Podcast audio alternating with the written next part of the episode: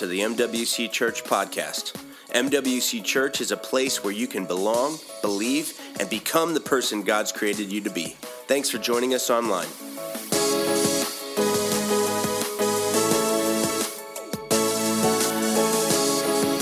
If you got your Bibles, go ahead and open them to Luke chapter 23.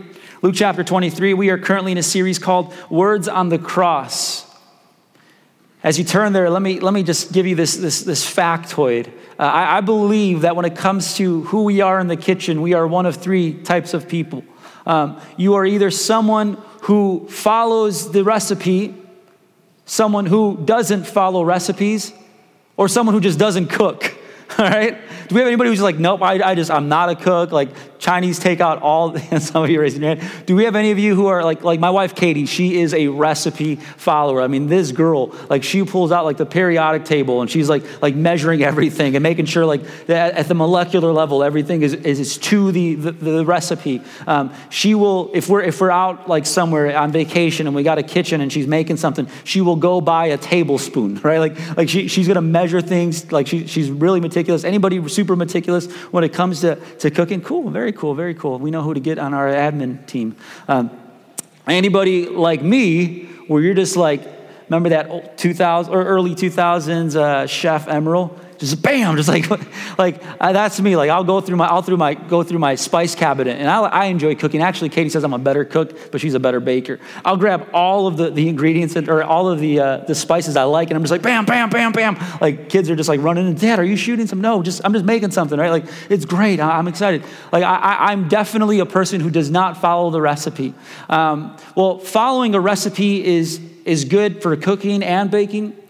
But not following a recipe is, is okay for cooking. There's only so many ways you can mess up chicken, right? Like, like there's only so many ways you can you can like saute an onion or saute mushrooms or something like that. So so it's really not hard to, to, to not follow a recipe. It's kind of you can do that. You can not follow a recipe for cooking, but baking's a whole other story. You know, my wife recently fell in love with this um, homemade pancake. She makes them from scratch, like not scratch where she's like pulling wheat like wheat and making flour but uh, from scratch where she goes and buys flour like she she don't we don't have box pancakes in this house right? Like in our home we got real like my wife like gets flour she gets all the ingredients for it and she makes some killer pancakes. Um, if you invite someone to, to, church on easter i'll give you one right? Uh, but they're really good. Well one day my wife was like hey can, could you do me a favor? Can you can you wake up with the kids and, and make pancakes? And i'm like katie we don't have any bisquick. She's like i know but I got a recipe, right? And I'm like, Katie, I don't follow recipes. She's like, just, just follow the recipe, right? Like, you, you, you got to be a moron to mess this up. And I'm like, girl, you, you doubt my abilities, right? Like, like, so, so she's like, she's like, go, go ahead and go ahead and make these pancakes. So I'm like, all right, I'm gonna be a good dad in the morning. I get the kids, I sit them down. I'm like, guys, I'm making pancakes. It's gonna be great. And I, and I start following the recipe, two tablespoons of this. And I'm just like, after a while, I'm just looking at the ingredients. Okay, I need some of this. I need some of this, some of that. And I'm just mixing it together. I throw it on the, on the skillet and I'm, I'm flipping these pancakes and I, I get underneath one and I flip it up and it lands and it's like a, a, a deep thud. Okay, whatever. And I just keep making these pancakes and serve them to the kids. And like Desi's got, a, at this point, he's got like two teeth. And uh, by the time he was finished eating pancakes, he had no teeth. Um, I think to this day, th- these pancakes were horrible. They were really hard. To this day, um, my, my, kids, they're, they're, in their toy box. They use them as frisbees in the house. Like, like I, I, when you don't follow recipes, especially for baking, when you don't follow a recipe, bad things happen, right? When we follow a recipe, when we look at the ingredients and we follow a recipe, good things happen. We, we receive the, res, the most favorable results, especially if it's a good recipe. Well, I'm here to tell you this morning that there is a recipe that God gives us in Scripture, a recipe for eternal life, a recipe for what we can call salvation. And if we follow the recipe that God has given us, we can trust and believe that it will produce the most favorable results. However, if we try to alter the recipe in any way, because God is a master chef when it comes to cooking up salvation, when we try to find a recipe or, or try to blur the lines or kind of mix ingredients or try to say, you know what, I, I like this a little bit more, we, we do something to, to completely alter the results.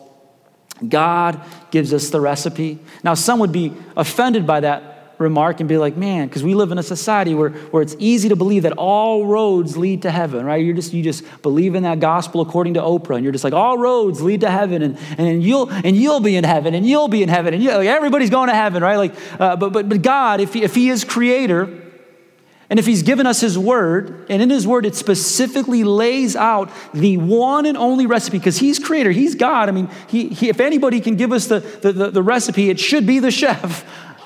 He's given us the recipe for, for all, eternal life, and, and yet sometimes we, we twist and we're like, no, no, no, no, it's not going to produce a favorable result. But God gives us a recipe for eternal life in Luke chapter 23 in Luke chapter 23, we are spending some time looking at the words on the cross. If you were to look in the Gospels, Matthew, Mark, Luke, and John, you would see that there are seven statements Jesus says from the cross and it's significantly recorded for the purpose of us seeing that Jesus never once deviated from the mission God had given him. He was always on point. Jesus was always on mission. He, he, he never skipped a beat. There was not one point where Jesus was sidetracked from the mission God had given him. And, and we, we declared last week that that mission is summarized in Luke chapter 19, verse 10, where Jesus said, I have come to seek and to save that which is lost.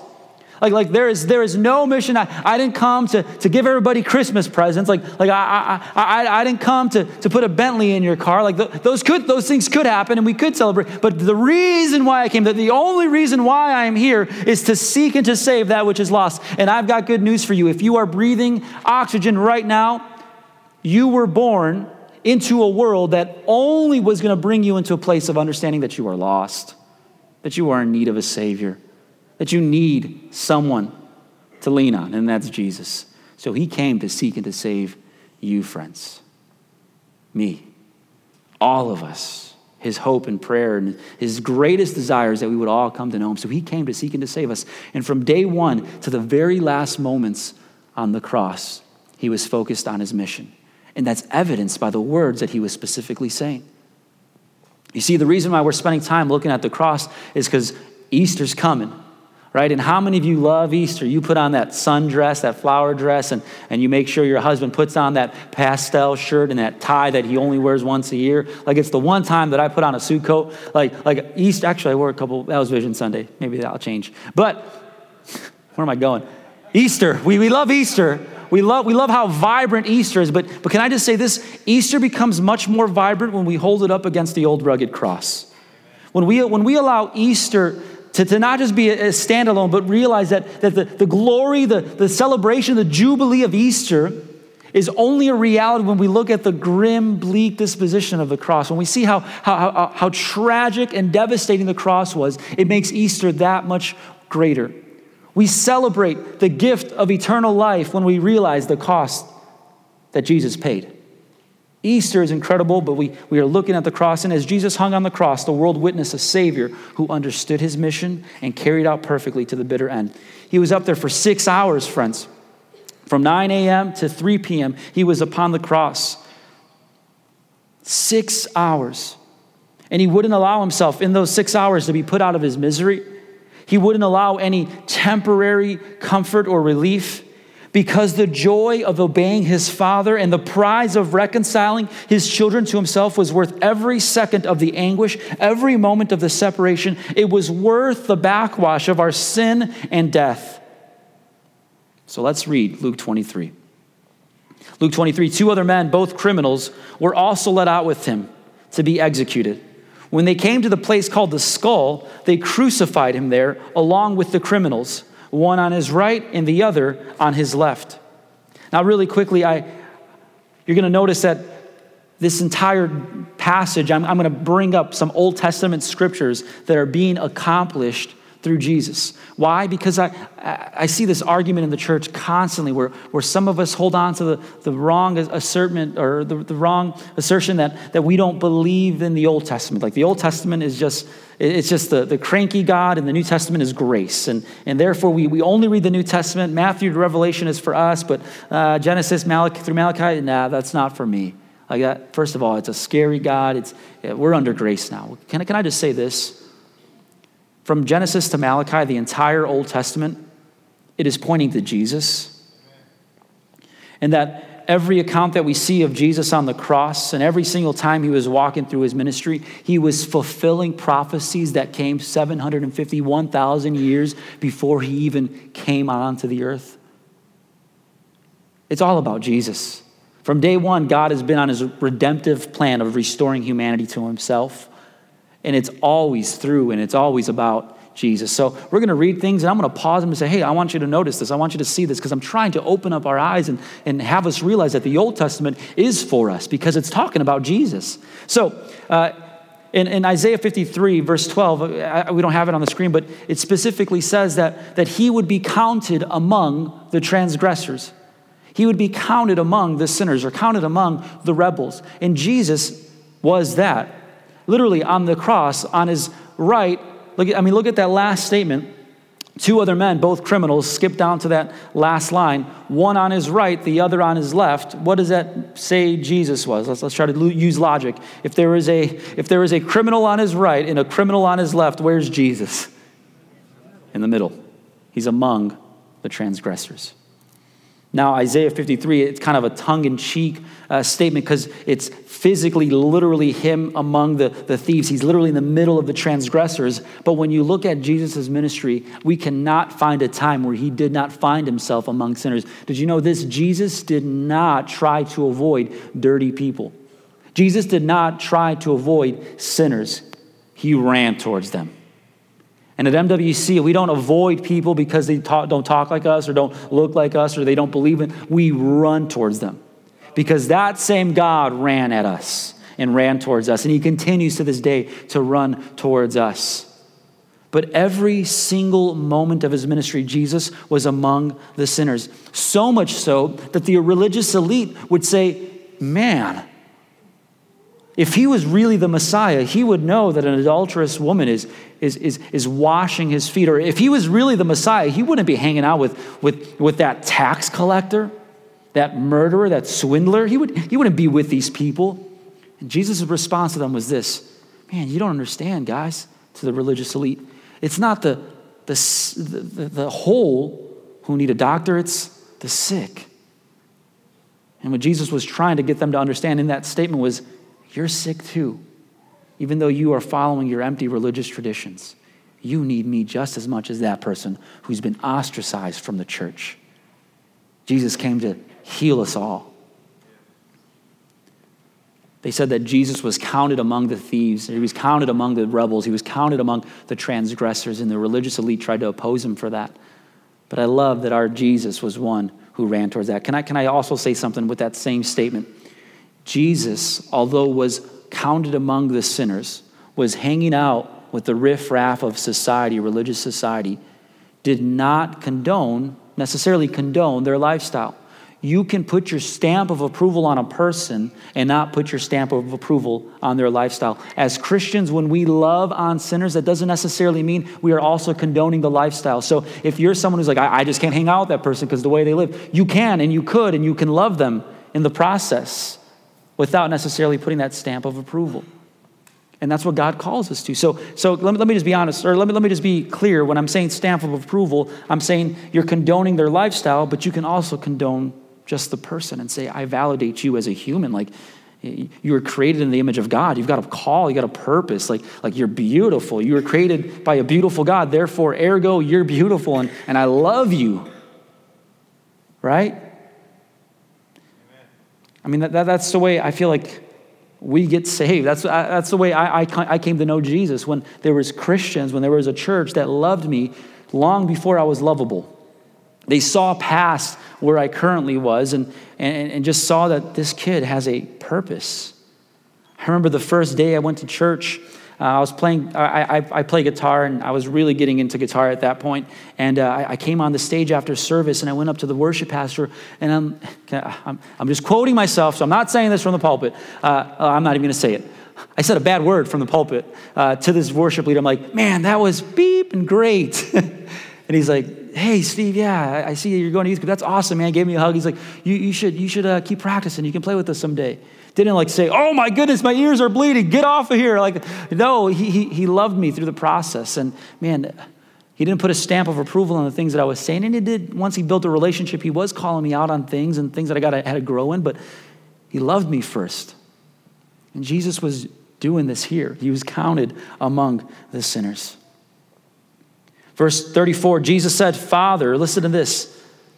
We're just going verse by verse. Verse 34 Jesus said, Father, forgive them, for they do not know what they are doing. And they divided up his clothes by casting lots. Here we see another Old Testament prophecy fulfilled. In Psalm 22, verse 18, 1,000 years before Christ was born, look at what David says. They divide my garments among them, and for my clothing they cast lots. 1,000 years before Christ was born, Psalm 22, verse 18, is already prophesying about what Jesus would accomplish. Continuing in our chapter, Verse 35 The people stood watching, and the rulers even sneered at him. They said, He saved others. Let him save himself if he is God's Messiah, the chosen one. The soldiers also came up and mocked him. They offered him wine vinegar. Remember that, wine vinegar, and said, If you are the king of the Jews, save yourself. There was a written notice above him which read, This is the king of the Jews. Isaiah 53 12 also tells us that people were hurling insults. In Psalm 22, verse 7, look what it says here actually. All who see me mock me. They hurl insults, shaking their heads. Psalm 69, verse 21, look what it says about that, those verses we just read. Again, this is prophecy. Psalm 69, verse 21 says this They put gall in my food and give me vinegar for my thirst. They're prophesying about Jesus. David is uh, proclaiming that the things that Christ would accomplish. This is all pointing to the fact that Christ came to save us. The priests were saying, He saved others. We've seen him heal people. We've seen him open up blind eyes. We've seen him raise the dead. We, we, we've seen him do some incredible signs and wonders. He saved others. Let him now save himself. But here's something Jesus understood that the only possible way for him to save the world was for him at that very moment to not save himself. He was on mission. And it also said that they hung a sign. They hung a sign as a way to poke fun of Jesus, as a way to kind of ironically say that he said he was the king of the Jews, but he truly was the king of the Jews, the king of all the world. Verse 39 in our passage, and this is where we get to our, to our portion. One of the criminals who hung there hurled insults at him. Aren't you the Messiah? Now we hear this again. Aren't you the Messiah? Save yourself and us. But the other criminal rebuked him and said, Don't you fear God? Since you are under the same sentence, we are punished justly, for we are getting what our deeds deserve. But this man, this Jesus, has done nothing wrong. And then he said to Jesus, Jesus, remember me when you come into your kingdom. And Jesus answered him, Truly I tell you today, you will be with me in paradise. Who are these thieves? Scripture is silent. It doesn't give us a name. We, we don't have names for these guys. There was just, you know, thief one and thief two if we were, if we were writing a play. But church tradition tells us, kind of gives us a name for these guys.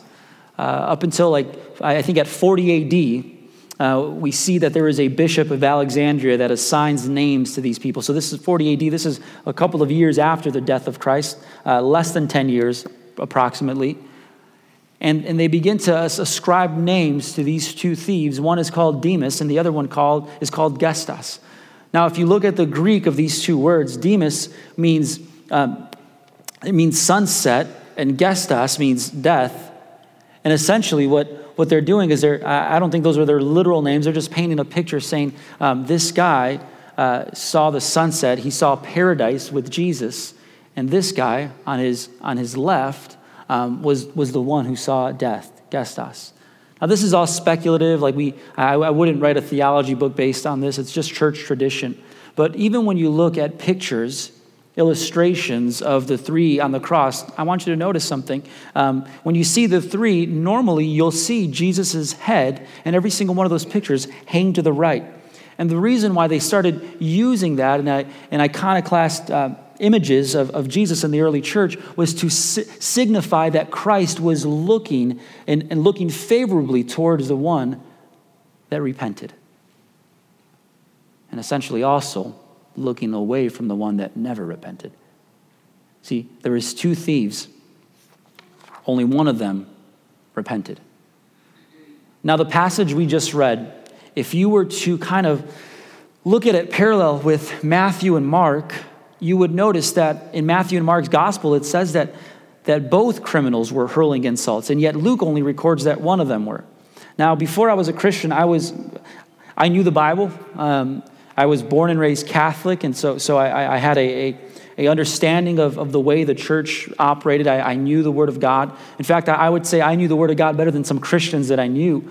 Um, so I was very, very, I wasn't even just atheist or agnostic. I was like anti God, anti church. And, and I would look for ways to pull out scriptural inconsistencies and say, well, because this gospel says this and that one, then obviously there, there's a fault, there, there, there's a lie there, there's deception. But in, Matthew, in Matthew's gospel and Mark's gospel, it says that both of them were hurling insults. In Luke, it says there was just one. What does that mean? Does it mean that the Bible is inconsistent and that it's untrustworthy? No. Why? Because when they were writing the Gospels, they weren't writing to unbelievers trying to convince them. They're writing to believers and they're trying to say a specific story. They're trying to tell their account, their, their version of the story, what they saw. It was their testimony, their witness. And for some reason, the, the, the person that Luke was interviewing to, to extract his gospel gave more dimension to the story, saying one of them eventually repented. I believe this is what happened that both thieves, the one on the left and the one on the right, were hurling insults at Jesus. They were getting their cue from the religious leaders. I mean, they were, these guys were murderers, they were vile individuals. They were hurling insults at Jesus. But after being on the cross for about six hours, at one point, the other thief, the one on the right, we would imagine, starts realizing that Jesus isn't defending himself. In fact, not only is Jesus not defending himself, but he's praying for the forgiveness of everyone else. They see the innocence of Jesus, that not at one point did Jesus retort or rebuke, that, that he, never, he never came to his own defense. He sat there and took the hurled insults at him and instead spoke peace, love, mercy, grace, forgiveness. I believe something happened to this man's heart. By Jesus' silence and his refusal to return insult for insult, it softened this man's heart, and he said, Surely he is the Son of God. No man can sit there and take this abuse. You got to remember, there was not one substantial piece of evidence that put Christ on the cross. In the Romans, although we, we look at the way that they crucified Jesus and we assume that they were, they were just a, an outlandish, barbaric society, they were not. They were a people of law and order. The way that they presented judgment was barbaric, but, but they were law and order. And there was no piece of evidence that could put Jesus on the cross. He willingly went to the cross. He didn't come to his own defense and retort and rebuke. And in fact, even when Pilate came to him and said, Are you the Son of God? Jesus looked at him and said, it is as you say it. I am the Son of God. Never once. And I can see that this guy on the right is just looking at Christ and hurling insult, hurling insult, and eventually he's just like, this guy's not fighting. And, he, and he's not giving up because he's, he's silent, but he's, he's still bold. He's, he's a fighter. He's on mission. This has to be the Messiah. And his heart softened. Friend, can I just tell you this? As Christians, one of the ways that we can soften the hearts of the people who are opposed to Jesus is not by the words that we do say, but oftentimes by the things that we don't say, by the actions that we don't do, by the, by the words that don't come out of our mouth. You see, Jesus understood something, and Peter understood something. In 1 Peter chapter 3, verse 9, he says this: don't repay evil for evil. Don't retaliate with insults when people insult you. Instead, pay them back with blessing. And what he, what, he, what he means by blessing is not just like, here's a blessing. Like, he's not saying that, okay? Um, don't pay them back with that kind of a blessing, a five finger blessing. He's essentially saying, when, when people are, are, are presenting evil on your doorstep, don't, don't repay that. Or when they're hurling insults, right? Some of you are like, I'm not going to slap that person, but I'm going to talk about them, right? Like, like listen, he's saying, don't, don't even return insult for insult. Don't retaliate. Instead, pay them back with blessing. This is what God has called you to do, and He will grant His blessing. And Jesus was doing just that. And what was the blessing? This man came to know Jesus. Proverbs 15:1 tells us this a soft answer turns away wrath, but a harsh word stirs up anger. Friends, I believe that the greatest testimony some of you will ever have is how you stomach the insults that other people give you, how you just bear them and understand when they're attacking you, when they're attacking your faith, when they're making fun of the things that you stand for and uphold, that they're not attacking you, they're attacking Jesus. And that if you continue to walk through that oppression, that you will be bearing witness and bring a blessing to them. To continue to love them when it makes no sense. Man, I got stories of how when I was a Christian, how, or when I, when I had just gotten saved and I was going back to Chicago and I grew up in uh, the South Side, so very violent and gangs and stuff like that. And when, when, I, when I became a Christian and I was still talking to these guys and I wasn't talking the same way and I wasn't fighting and, and they were just like, man, he's going through a phase and just saying all these horrible things about me and, and how I just saw passages like this and, and I trusted the Lord and I'm like, I'm not gonna, I'm not gonna do this. I'm not gonna fight them. I'm not gonna return insult for insult. I had friends who would say, man, the way we were talking to you was, was horrible and the way that you stood up for yourself by not standing up for yourself was, was powerful. And to this day, there's some of my friends who are actually saved because I wasn't returning insult for insult. So that is powerful when we can learn to walk the way Jesus did. It brought salvation, I believe, to the thief on the right. But the one railed, can, railing means to, to just throw over and over and over, like, like just continuing to throw, pelt him with, with insults. And the other guy stopped eventually. Verse 40 tells us this But the other criminal, listen to this, the other criminal rebuked him and said, Don't you fear God? Since you are under the same sentence, we are punished justly, for we are getting what our deeds deserve. And here, herein lies our, our recipe. But this man has done nothing wrong. The next verse, he says this.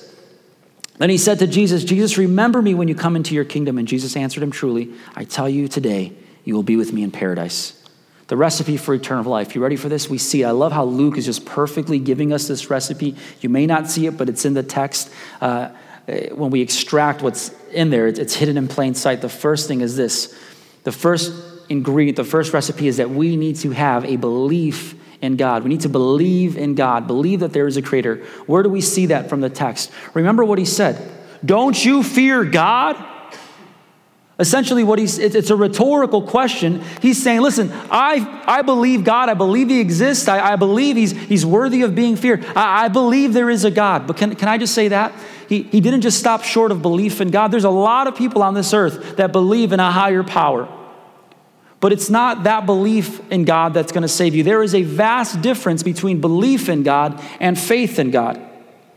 There is a resolute difference between believing in God and having faith in God. You see, he, he believed that there was a creator, but it didn't just stop short of belief.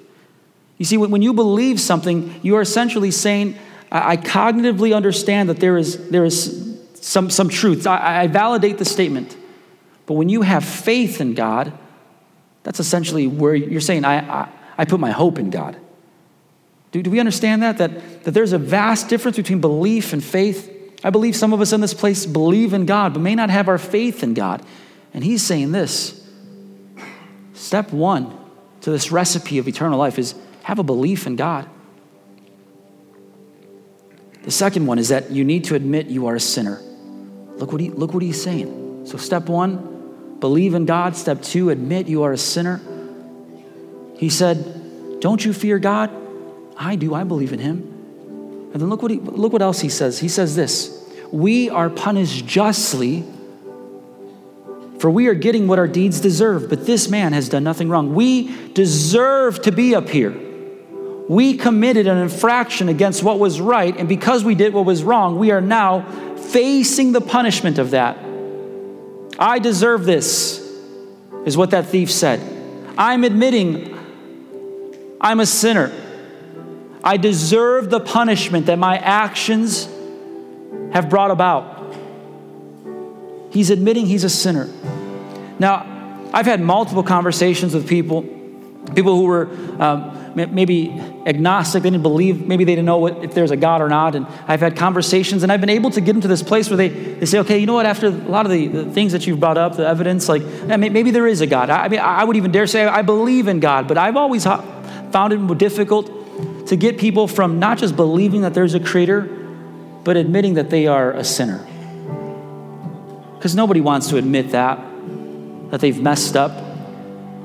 And that's because we have taken the word sin and have used it as a, as a, as a form of judgment. But I believe if we were to allow the word sin to be like the biblical, biblical uh, construct, sin would be defined as an illustration of missing the mark. If we had a bullseye, and at the center of that bullseye was an arrow, and let's say that arrow was Jesus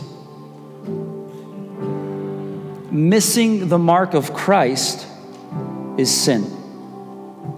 Now, are there varying degrees of missing that mark? Sure, some of you aren't even on the target. Like, I get it. Listen, I wasn't on the target either. And some of you are probably good people. Like, like when we define good, like, like you're probably pretty close to that target, but, but did, you, did you hit that mark? We missed it. We all missed it. In fact, Romans would tell us this Romans says, For all have sinned. Everyone has sinned. We all fall short of God's glorious standard. Everyone has sinned. Some greater than others when we compare each other, but we've all sinned. And because of that, we've missed the mark and we've fallen short. We were just shy right of God's glorious standard. But nonetheless, we've still sinned. And what is the standard for eternal life? It's perfection. You need to hit the mark, but you missed it. Can I say, if we just stopped there with our recipe, we would have a botched salvation? If we believed in God and admitted we were sinners, there would not be enough. There's no hope in that. Great, you believe in God. Even the demons believe that and shudder, James tells us. And you admitted you're a sinner. Great. There's no hope. But here's the thing that this thief understood. He looked to Jesus and said this For we are getting what we deserve. Remember, that's him admitting he's a sinner. But this man, Jesus, has done nothing wrong. Essentially, he was saying Jesus was perfect. He did nothing wrong. I believe in who he says he is. C.S. Lewis says it this way he says, I'm trying here to prevent anyone saying the really foolish thing that people often say about Jesus that I'm ready to accept him as a great moral teacher, but I don't accept his claim to be God. That is the one thing we must not say. A man who was merely a man and said those sort of things that Jesus said would not be a great moral teacher. He would either be a lunatic on a level with the man who says he's a poached egg, or else he would be the devil of hell. You must make your choice. Either this man, Jesus, was and is the Son of God, or else a madman, or something worse. He continues on, he says, You can shut him up for a fool, you can spit at him and kill him as a demon, or you can fall at his feet and call him Lord and God. But let us not come up with the patronizing nonsense about his being a great human teacher. He has not left that up to us, he did not intend to. The thief understood that Jesus was who he said he was. He believed in God, he admitted he was a sinner, and now he's taking that third ingredient and saying, Jesus, you are who you say you are. You're the healer of the world. You died for our sins. And lastly, he asks Jesus for eternal life. He stated three facts, and now he's stating a fourth. It's, it's a request. He's asking for grace. Friends, can I say that Christ gives us a recipe for salvation? To believe that there is a God, to admit our shortcoming, our sin, to trust Jesus is who he says he is the healer, the Savior, the only one that can bring us to that perfect mark and He does it so beautifully. But then we just have to open up our minds, open up our hearts, and ask. He turns to Jesus and says, Jesus, can you remember me when you come into your kingdom? I mean, look at the significance of that statement. Jesus, I don't even need a seat right next to you. I don't even need a seat at the table. I don't even need to be inside the house. God, can you just remember me when you go into your kingdom? I mean, just look at the, the humility of the guy. He's on the cross, he's literally struggling for air He's moments away from his death. He's, on his deathbed. He's moments away from death. And at that moment, he's like, God, I, I know I've, I've done all these horrible, uh, atrocious actions. I, I know I was uh, a highway robber. I know I've murdered people. I know I deserve this, but I, I believe in God. I fear him. And, and, and, I, and I know I'm a sinner. I know I've messed up. And, and, and I believe at this point, I, I've seen the testimony of who you are, and I believe you. Will you remember me when you go into your kingdom? And Jesus doesn't say this. He doesn't say, you know what, it's too late. You should have talked to me years ago. Now it's too late. What, is, what does Jesus say? Today, you will be with me in paradise. He doesn't say, hold on, give me a minute, let me get off this cross. You got to get baptized. Make sure you pay back tithes because it's been a while. And uh, no, he says, there is nothing you can do other than those four things to believe in God, admit you're a sinner, to, to believe and trust in my testimony, and to just open up your mouth and ask. And Jesus remembered him. You better believe that that day when that man on the thief, that adulterous, fornicating murderer, who, who robbed people at not gunpoint, spear point, was in paradise when he breathed his last. To be absent from the bodies to be present with the Lord. I don't believe there's a holding tank. He didn't say, hey, why don't you go to purgatory for a while? I'll meet you there in a couple days. I'm going to spank you and you can get it. No, none of that. Today you will be with me in paradise. Friends, this is good news. This is good news. If you feel like that thief, and can I just say this? Like, like you don't have to raise your hand, but has anybody murdered somebody today? Is that, is that like, listen, if, if that thief was given that proclamation, who was not even on the target, why then do we believe we got to take time and let me just, no. Believe in God. Admit you're a sinner. We've all missed the mark. Trust in Jesus and ask Him. He's faithful to forgive. Let's all bow our heads and close our eyes in our as we close this evening, this morning. God, thank you so much for your testimony, for this, that you want to see us face to face. Lord, we know that you don't want any of us to not see you in paradise, which simply just translates to heaven. You want to see us all in heaven. I believe the Lord would say to us as we are in this place of prayer that every single one of us are one of these two criminals on the cross. We're either the guy that is continuously hurling insults, and you may say, Pastor Steve, I'm not, I don't talk bad about any religion. But listen, when you deny that Jesus is who he says he is, you are insulting God. And I'm not trying to make you feel horrible, but I'm just saying we've all done this. We're all one of two. Either we're hurling insults at Christ, or at this moment we can be the other thief who, on his last moment, and please, friend, don't wait for your last moment because you don't know when that's going to be. Don't wait for your last moment.